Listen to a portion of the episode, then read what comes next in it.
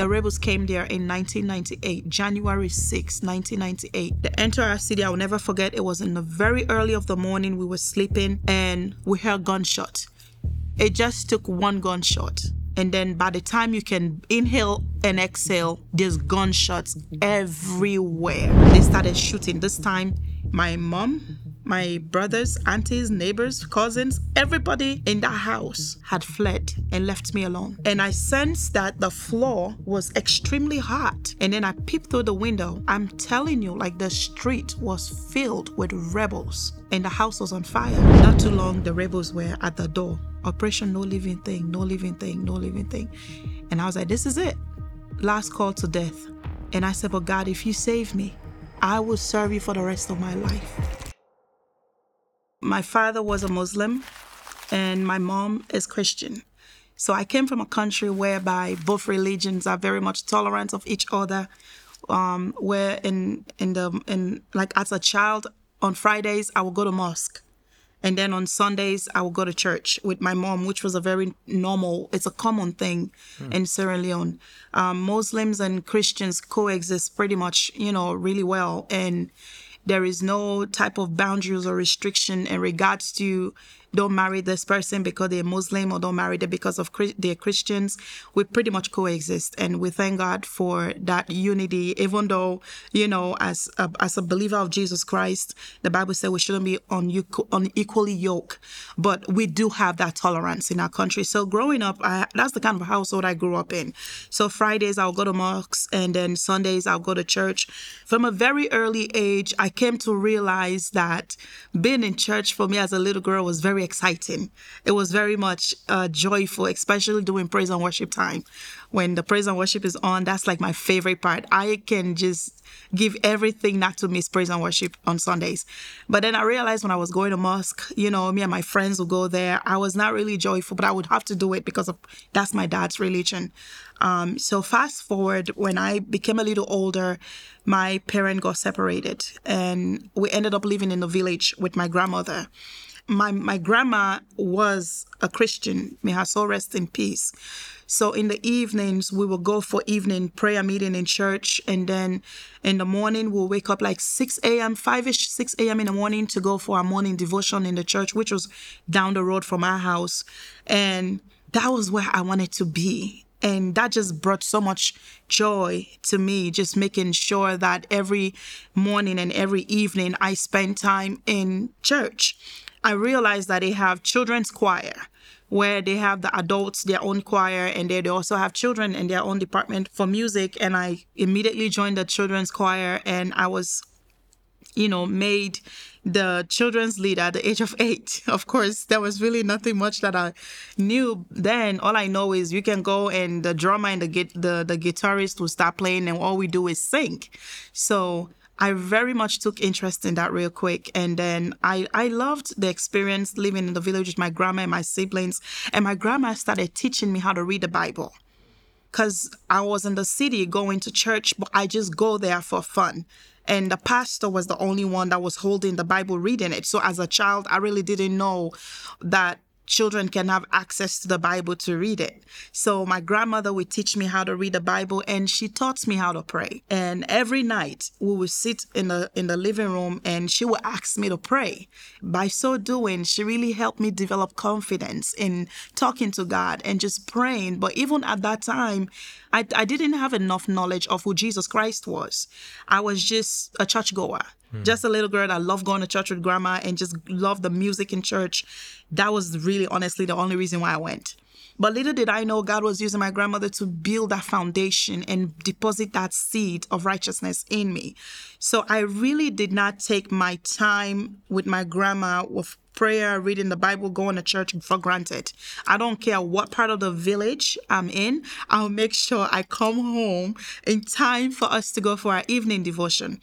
So after I think four or five years of spending time with our grandma, because by then my mom was going to college to complete her degree after the separation with my my dad, you know, trying to um, gain stability again as a woman and as a mother to take care of us. So she was finishing her teaching degree, and the university was just maybe like 12 miles away from where we are in the in the in the village. So after four years, sadly, my journey in the village came to an end and we had to move back to the city you know and then at that time i really started going out to church full time um, even though like i wasn't going to the mosque like i used to because both parents were no longer together. So i felt like i wasn't obligated to do that anymore.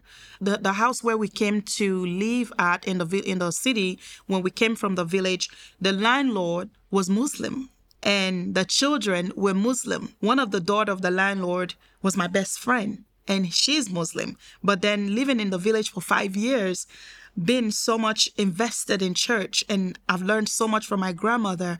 There was a little bit of conflict of interest for me. Like, how can I balance this? Because my, my friend, who was the landlord's daughter, will invite me to go to the mosque, and the mosque was just right down the road. Like, this is the house, this is the mosque. I said, okay, let's make a deal. I will go to mosque in the um in the mo- in the evening with you, and then you can come to church with me. And that understanding was clear. The parents was not allowing her to come, so we will have to sneak sometimes to go to church. And we'll tell her, I'm we're going for a walk, but actually we're going to the church, you know. But that's how my um, relationship was like with in that season of my life when we came back to the city but then I, I, I started listening to um, gospel music. I started listening to prayer sessions. And my grandma always tell me, read, read your Bible before you go to bed. Pray before you go to bed. And I did not depart from that. So even when I came to the city, the church that I found myself, I went back and enrolled in the choir. So I've always found myself in the music department anywhere I go. It don't matter where I find myself. And then I was enrolled in a secondary school, which is like a high school here in America. And in that secondary school, we have also um, music music class, like a choir. So I ended up joining the choir there too in my school and my church. So I was musically just finding ways to engage myself in the Lord so that way I will not depart from what grandma had taught me. Mm. But even at that time, yet still, I didn't really have a relationship with the Lord. But I just love the Lord. I love, I know that I love the idea of being in the presence of God and that that protected me actually as a teenager because my my life had always been in church. And sometimes some of my friends actually make fun of me like girl you you have no life. Like do, do you go to the club? Like do you just go out and have fun? But in my spirit that's not what i feel like that's not what i knew that was not what i was called out for. I didn't find joy in stuff like that because growing up grandma had taught me between right and wrong in that time, when we came back to the city, we started hearing rumors of war. They started um, hearing rumors of war because there was war in our neighboring country, Liberia. And not too long, the rebels started branching into our country. This whole war was just based on diamond because our country have diamond. I'm not even gonna start going into the political aspect of things, but due to that reason, the rebels start kept coming over to our country and people that were by the neighboring like the border between Liberia and Sierra Leone they will they will send messages like oh we hear gunshots here we hear gunshots there and gradually this rumor became a reality. Hmm. and in Bo the rebels came. And that was a really tough time for me whereby I would have to put my faith to test I, w- I was asking myself, like, if this rebels come, because as a child, I didn't mention that I was diagnosed with polio. And there are other spiritual aspects that are involved in my um, reason of developing this disability, whereby I limp on my left leg after the, the, the polio vaccination. I'm, I'm asking the Lord, like, if this rebel come, because the way I'm hearing the rumors about how treacherous and how deadly, how wicked, and how evil these rebels were and the things that they were doing to people I constantly lived in fear and it left me really questioning my faith in the Lord. Like, how would I survive this war? How would I survive if these people come into our city? You know, so even though we were going about our normal business because the war, the rumors of the war was like couple of towns away. It wasn't affecting us at the time, but I, we still went about our, our you know normal busy schedule, go to school, come home, do what we normally do as kids, and then um, my mom went to the city because she have siblings in America that would send clothes and money every time the school is about you know like in America we have summer where the school is closed. So of course we have session our seasons where school is closed and then we're home for like a couple of months before we go back to school in September. So in within that um, three month gap, my mom's siblings would send like maybe hundred dollars here, fifty dollars here, to just help with the school fees because she was a single mom. She went to the city to collect the money and buy some of like some uniforms use shoes. Of course, we, we can't wear brand name. We have to get something that is fairly used for my siblings and I. And she had left us and went with, with our neighbors. So she told us, I'm going for like a couple of days and I'll be back on a specific date. But then before that, the Lord showed me a vision in, in the dream where I saw my mother was captured by rebels and everything she had money, clothes, jewelry mm. was taken away from her. And I woke up from that dream that morning. There was a pastor that was my neighbor, and I ran to him and said, This is what the Lord has shown me. Do you think it's going to happen? And of course, I wasn't spiritually sound. I didn't understand the things of the ways God speaks to us. But since I was young, God has always been showing me things through dreams. And He explained to me, and we prayed about it. And I kid you not, that same day in the evening, my mom showed up. She looked like she has been beaten for days. The rebel had captured her, took everything from her, just the way how the Lord showed it to me in a dream. From the head down, no shoes. She was stripped, only clothes on her back. She came back. She said, I've been captured for three days. I was in the bush with the rebels and I managed to escape. The other people were still in the cap, you know, in the hands of the rebels, but she managed to escape. And I know it was by the ways of the Lord. Of course, she was heartbroken. We were heartbroken. As kids, we were really anticipating getting those new clothes and new shoes, going back to school. That didn't happen. And at that point, that's when I realized, wow, this rebel news thing is real. Like they're good. It's it's just a matter of time, you know. And then they came to our city. They entered our city. I will never forget. It was in the very early of the morning. We were sleeping and we heard gunshot. It just took one gunshot and then by the time you can inhale and exhale, there's gunshots everywhere. Everywhere. It seemed like rain, like bullets of rain. And of course, you will wake up from the from sleep and you hear something like that. You're traumatized. Mm. You don't know where to go. You don't know where to start. You don't know what to take. You don't know. Some parents actually run and leave their children behind. That's how devastating it, it was. Parents will not that they want to do it, but in that moment, it was life and death. So you have to choose do I take my kids or should I just? It may sound selfish for some people who have not lived in that experience or who may not understand the gravity of what I experienced, they might be thinking, man, I can't leave my kids behind. But when you are in that moment, you're not thinking, especially, and they, the rebels had a habit of coming early in the morning or sometimes in the middle of the night, whereby people are sleeping so when they wake up, they will just leave all their stuff behind and they will come sometimes and steal them or they'll be able to kill more people because some people are still half asleep. So the rebels came in the city where we were. My mom woke up, I will never forget. She had no clothes on. She just had a bra and a, a little skirt on. And me being the oldest with disability, she first carried me on her back and held my younger brothers on the you know, one hand here, one hand here, and we just started walk, running with the crowd. We don't know where we were going. We don't know what direction we were going to. We were just going. And unfortunately, in the midst of that, some people would just get hit by stray bullets because the bullets, the, the, the gunshots were just, you don't know where it's coming from. Mm. You just be running with people and you just see one person drop and you have to keep going. There's no time to waste. Like they will gun down your husband and you just keep going. So it was very, very, very, very traumatic for us. That season passed. My mom decided to move us to the city because she was a teacher and she transferred to the capital city, Freetown. That's where she got a job. And I was left behind because I needed to complete my ninth grade at the time. So I was I was left with a family member for like a couple of months, for like the whole semester to be over. And then I finally came and joined my mom in Freetown in 1998. I think, no, 19, 1997, 1998, I came to Freetown came back and I found myself in another ministry that was just right next door to where my mom was living. And I immediately went again and joined the choir. And the pastor, the founding pastor of the church, really took interest and fond of my my gift and my desire to just serve in the house of the Lord. He promised my mom that he was going to pay for my school fees, take care of everything pertaining education. So that was one less burden for my mom. And I made sure I was always available in the house of God to serve in any capacity that I could. It was there that I came to have a relationship with Jesus.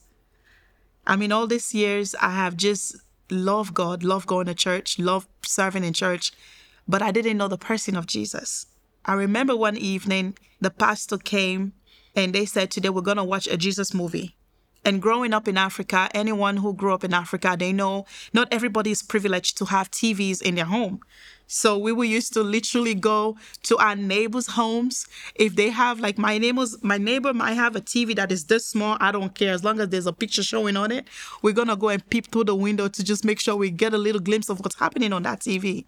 So when they would tell us that we're gonna have a movie night in church, oh my God, I will make sure I come home early from school that day, make sure my homework is done so I will not miss that movie night.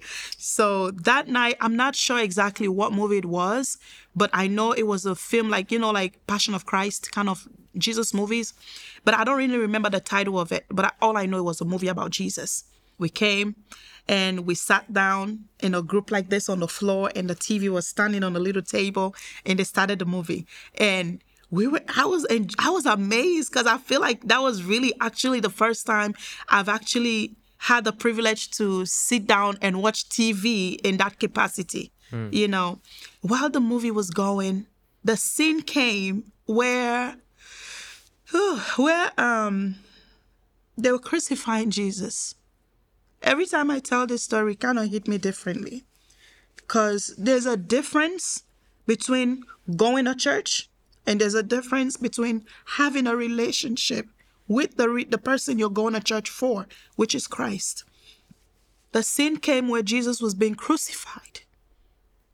And I immediately saw where people were celebrating him. This man was doing good. He was helping people, healing the sick, feeding them.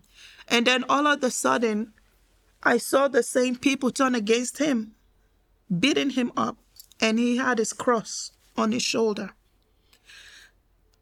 In that moment, something happened to me while I was watching, and all my other colleagues kids in the church were just sitting there watching to them.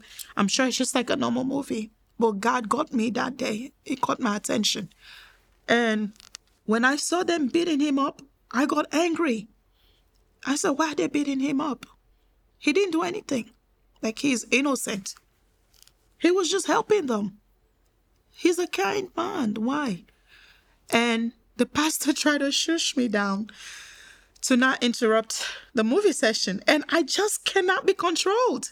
And it got so bad. And I said, no, this is wrong. They should not be beating him up. He didn't do anything. He's just a good man. It became so disruptive, the pastor had to stop the movie. I was so like they can't control me at that point. I was crying.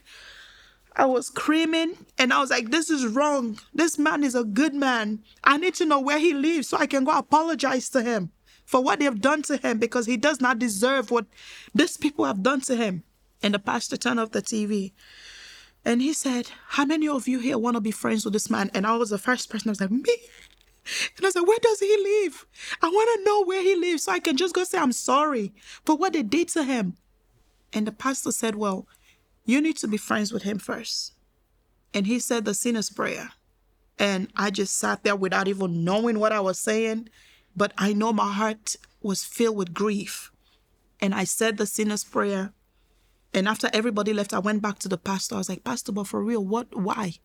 And then he gave me more understanding that this is Jesus Christ. He died for our sins. And the same way people treated him then, that's the same way we also are treating him now. We might not be able to see him physically to beat him up like they did, but in other ways, we are beating him up after all the sacrifices he's done for us. And I remember telling my pastor, I would never beat him up. I would never beat him up. He will be my friend. And one day when I get to go to heaven, that's when he told me, Jesus don't live here physically in this earth, he's in heaven. I said, Well, one day when I go to heaven, I'm going to go apologize for what those people did to him and what we're still doing to him. Fast forward, weeks later, my mom started noticing some changes in me. My level of tolerance was different, my temperament was different. I was just filled with so much joy that I can't explain it. Even in the midst of the war going on in the nation, I was just peaceful. And then there were days I would go to school, there was no food in the home. And the Holy Spirit would tell me, go this way. Because, like, you know, having disability is one thing. Your life is different from people that are normally, let's say, I have disability in my in my in my leg, right? I can't run as fast as you do. So I have to find ways that work for me to make my life comfortable. So I have my route that I usually take to school that is much easier for me to walk. And then one morning, the Holy Spirit said, Let's go that way. But then, mind you, that morning there was no food in the house, there was nothing to eat. So I woke up thinking, when I come back from school, what am I going to have for dinner? And the Spirit of the Lord said, Let's go that way. Oh, I fought it. I was one stubborn child when I had first given my life to the Lord. But I just love the relationship, like the way how God just is kind and patient with us. Even when you have a stubborn attitude, He's very patient. And I said, I'm not going that way, Holy Spirit. He said, let's go that way. And one thing about the Holy Spirit, He does not, He does not like pound you on the head. He He re-emphasizes things, but in a very gentle way. And then, okay, fine, let's go that way. So I went the direction he was leading me that morning. And Lord behold, as I was going, I found a bunch of money in front of me. And there were other people who've walked past this road on that day, that morning, other student going to school. But I'm the only one that saw the money. Now that was dinner for that day. And I went to school. I dare not take even a penny from that money because I couldn't wait to go home and tell my mom, God has provided for us. Mm. I took that money home. My mom made dinner. And moving forward, my relationship with the Lord just became even stronger and stronger. There are a lot of things that the pastor didn't teach me, but the Holy Spirit taught me. Like, for example, in the mornings or whenever I'm praying, the Holy Spirit will tell me, cover your head, like cover up your head. And I didn't even know it was in the Bible. So I will cover my head before I pray. And there are times if I'm having difficulty in school, like being bullied, people make fun of me, call me names, and I will come home I would just put my backpack down and have a moment with him. And he has a way of comforting you. I would ask him questions, but why were they so mean to me? And he would lead me to scriptures in the Bible. And I would read that scripture and it would just fill me with so much joy. That's the way I communicated with my God. Then, even when we moved to the city, the rebels came there in 1998, January 6, 1998. They entered Freetown. Again, the trauma started all over again. But then the difference is in that particular time, I now have a friend. I now know Jesus. I have a relationship with him. I remember one morning, it was actually in the evening, we had came from school and I was in the bathroom because the bathroom is outside the house. So I went to take a shower. While I was there, I heard a gunshot. I was like, this is familiar. This sounds familiar. I know the sound and I know what it means because there were rumors that were going around that the rebels were trying to come into Freetown. The moment I heard that sound, and I was like, oh, it's like trauma all over again. Hmm. So I was in that bathroom, no way of coming out because I'm thinking if I come out, that stray bullet is gonna get me. And from the bathroom to our house, you have to go through flights of stairs. And the stairs is outside, is very exposed. What are the chances the rebels will not see me? So I sat in that bathroom, literally paralyzed by fear. Now, just because Jesus Christ is inside of you doesn't mean you don't have fear. Because even in the Bible, repeatedly, the Lord said, Do not be afraid, for I am with you. So the enemy's main target or tactics that he used is fear. You understand? So fear came over me, and I became very, very paralyzed by fear. And I sat on that floor in the bathroom and just asking the Lord. Like at that moment now, I have a relationship with Him, so I was not afraid of death but was I was afraid to leave my mom and my brothers I managed to come out of the bathroom, went upstairs. My mom told us we can't sleep here, let's go. And we went down the road from my aunt to my auntie's house. By the time we got there, there were a lot of family members, neighbors who are there to hide, seek refuge as well. We stayed there for a couple of nights. Of course, like if three three nights feel like one year because there was no sleep. You can't even sometimes you can't even go out to buy food because there's constant gunshot everywhere. I remember we were there for a couple of days, and one afternoon, I just said, let me go lay down because they, they sometimes, I don't know, I think they did it intentionally whereby they would cease the shooting and then allow people to go out, cook, and then by the time you know it, the gun st- like the gun shooting starts again. Hmm. So once the ceased, like the the gunshot ceased, I went to my auntie's room. I said, "Let me go, you know, to rest a little bit because I haven't slept in a while." So I went to that room, lay down there, sleeping and not knowing the rebels had came again they started shooting this time my mom my brothers aunties neighbors cousins everybody in that house had fled and left me alone i woke up confused gunshots everywhere and i sensed that the floor was extremely hot because the floor was tile and when i would step on the floor it was very, very warm. And I was like, this is not normal. And then I peeped through the window. I'm telling you, like the street was filled with rebels and the house was on fire. A, it was a three story house. Um, the first floor was was where they sell drinks. It was like a little shop where they sell provisions, food, and stuff like that. So they had put fire on the first floor. So that's why the floor upstairs was warm because the fire was under it and i could hear the bo- the bottles cracking in the shop and i was like oh my lord this is like leave now or die but then i couldn't leave because the house was surrounded by rebels i peeped through the windows. I saw pregnant women. I saw newborn mothers carrying babies. I saw little kids from 7 and 8 and up teenagers carrying guns like just destroying people, their own people, their neighbors, their friends, their families. And I quickly closed the blind and I went back to the house, to the back of the, the, the room. And I said, I don't know if I'm going to make it out of here alive because if the bullet don't kill me the fire is going to kill me so i was caught in between the bullet and the fire it's like the story of the three hebrew boys shadrach meshach and abednego so i'm sitting there at the time I said, God, well, you can either take me out or it seemed like I'm going to meet you in heaven today, which I was not afraid, to be honest. I was not.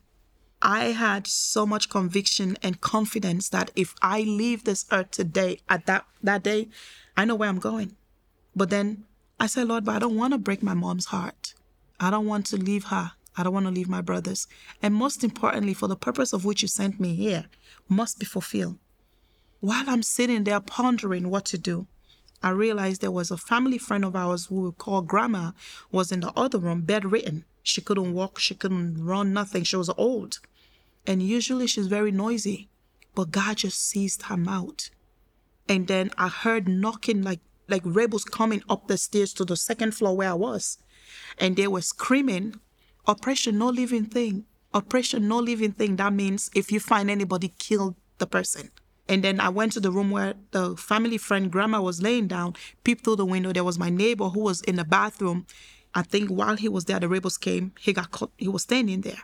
He was trying to run from the bathroom to his house. He got picked up and shot.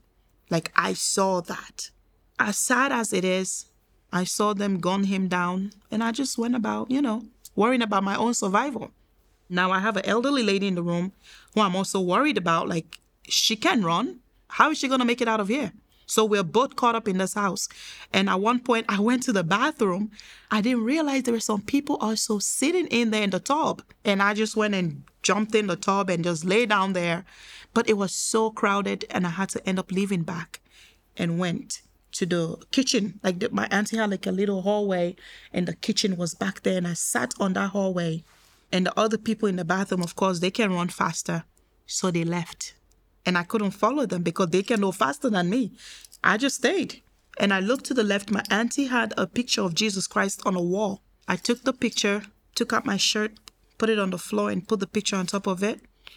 And I was talking to the Lord. I said, You know, I'm not afraid to go home, but I want to leave for one thing, two things, your purpose and for my mom and my brothers. I don't want to leave them. And while those other people ran away, not too long, the rebels were at the door. Operation No Living Thing, No Living Thing, No Living Thing. And I was like, This is it. Last call to death. And I said, But God, if you save me, I will serve you for the rest of my life. I will serve you for the rest of my life. And I was like, God, you will not allow me to die in the hands of the wicked. Save me. Don't allow the enemy to touch me. Don't allow the hand of the devil to kill me like this. I refuse to go like this. And then in that moment, the rebels turned against themselves in the stairway. And I heard the other one remove the gun and be like, boom, and shot the other rebel. God turned them against themselves when the Bible said he would cause his enemies to turn against themselves, mm. eat their own flesh and drink their own blood. They were fighting now amongst themselves. Me, I'm just busy praying and I had kneeling down on that warm floor. Like in that moment, like my whole body felt like ice. I wasn't even feeling anything anymore. So, like, I know the floor was hot, but I was just there. I didn't care. And I just kept praying while they're fighting against themselves at the front door. Few minutes later, the gunshot ceased. Went through the window. I peeped through.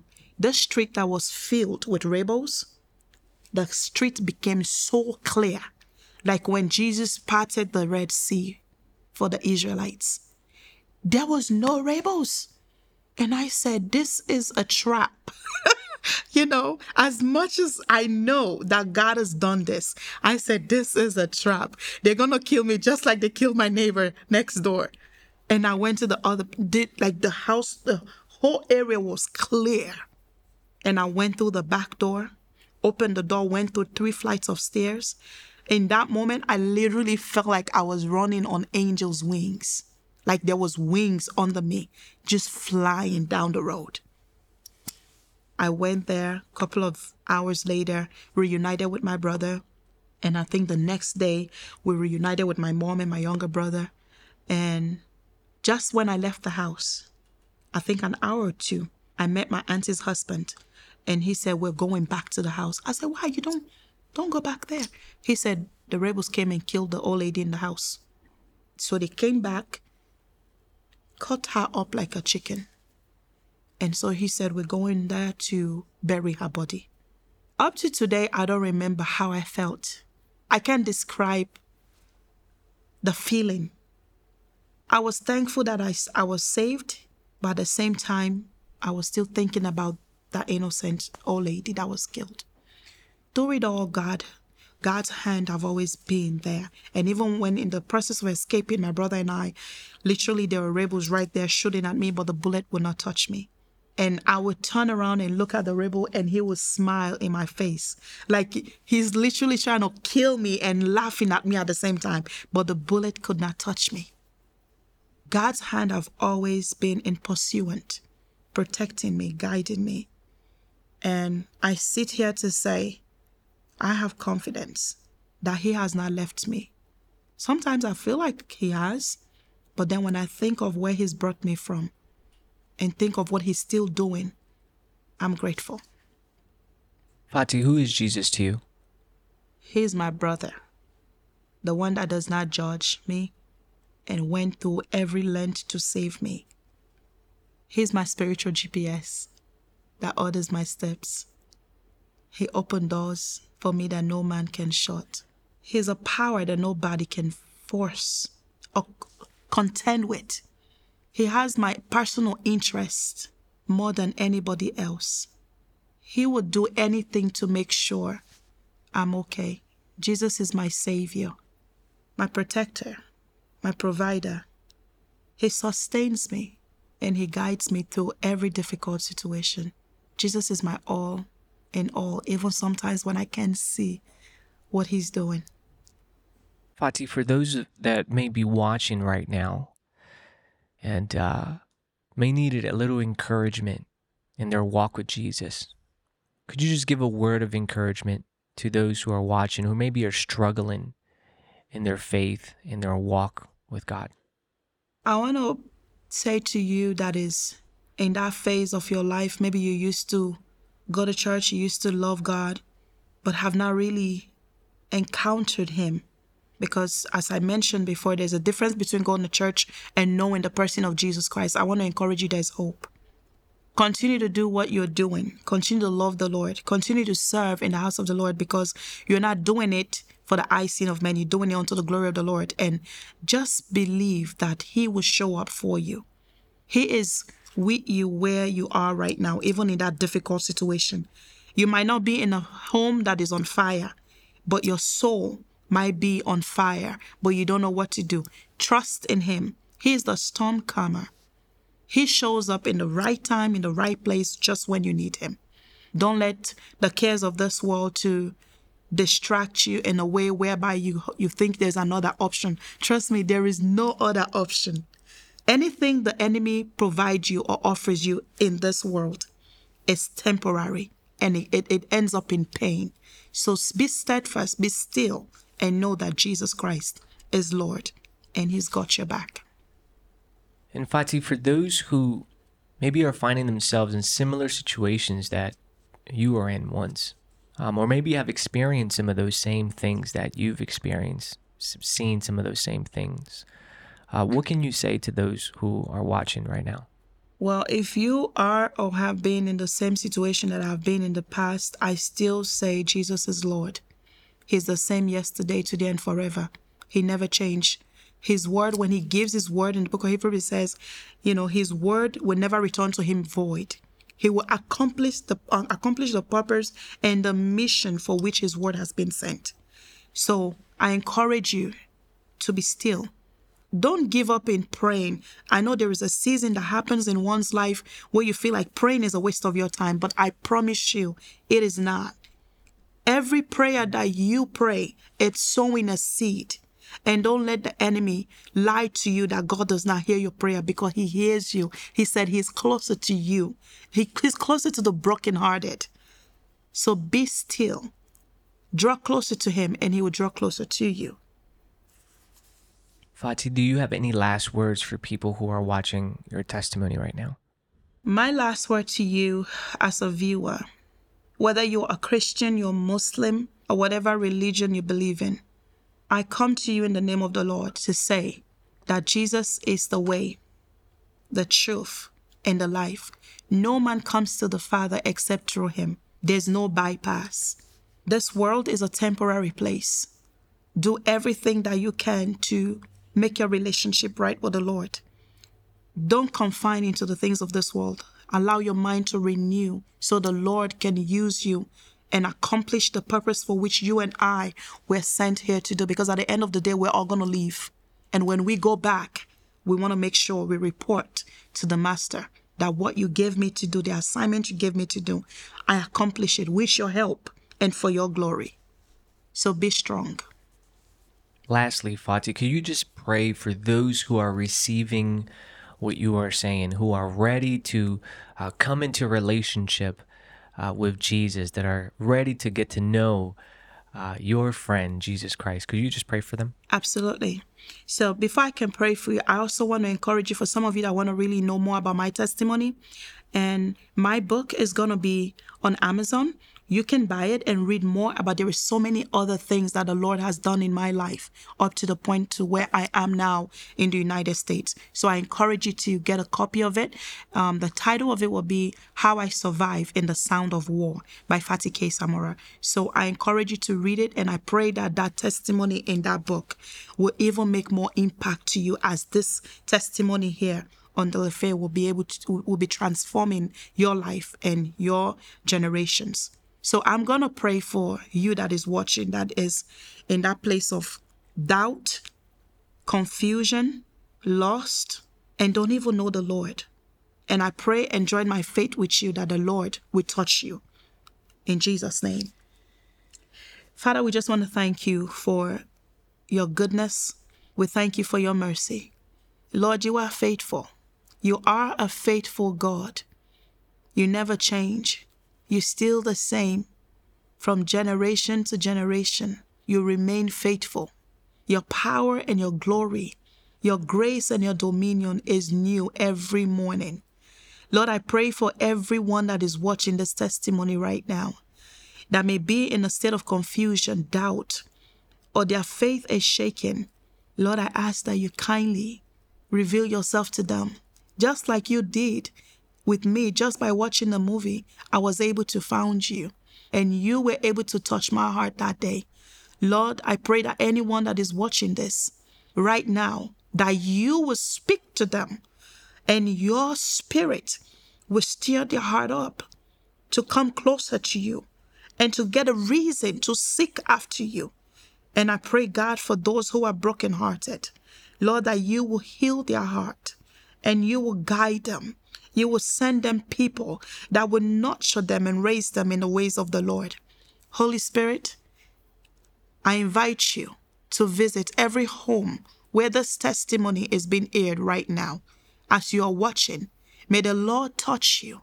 May the Lord lift you up.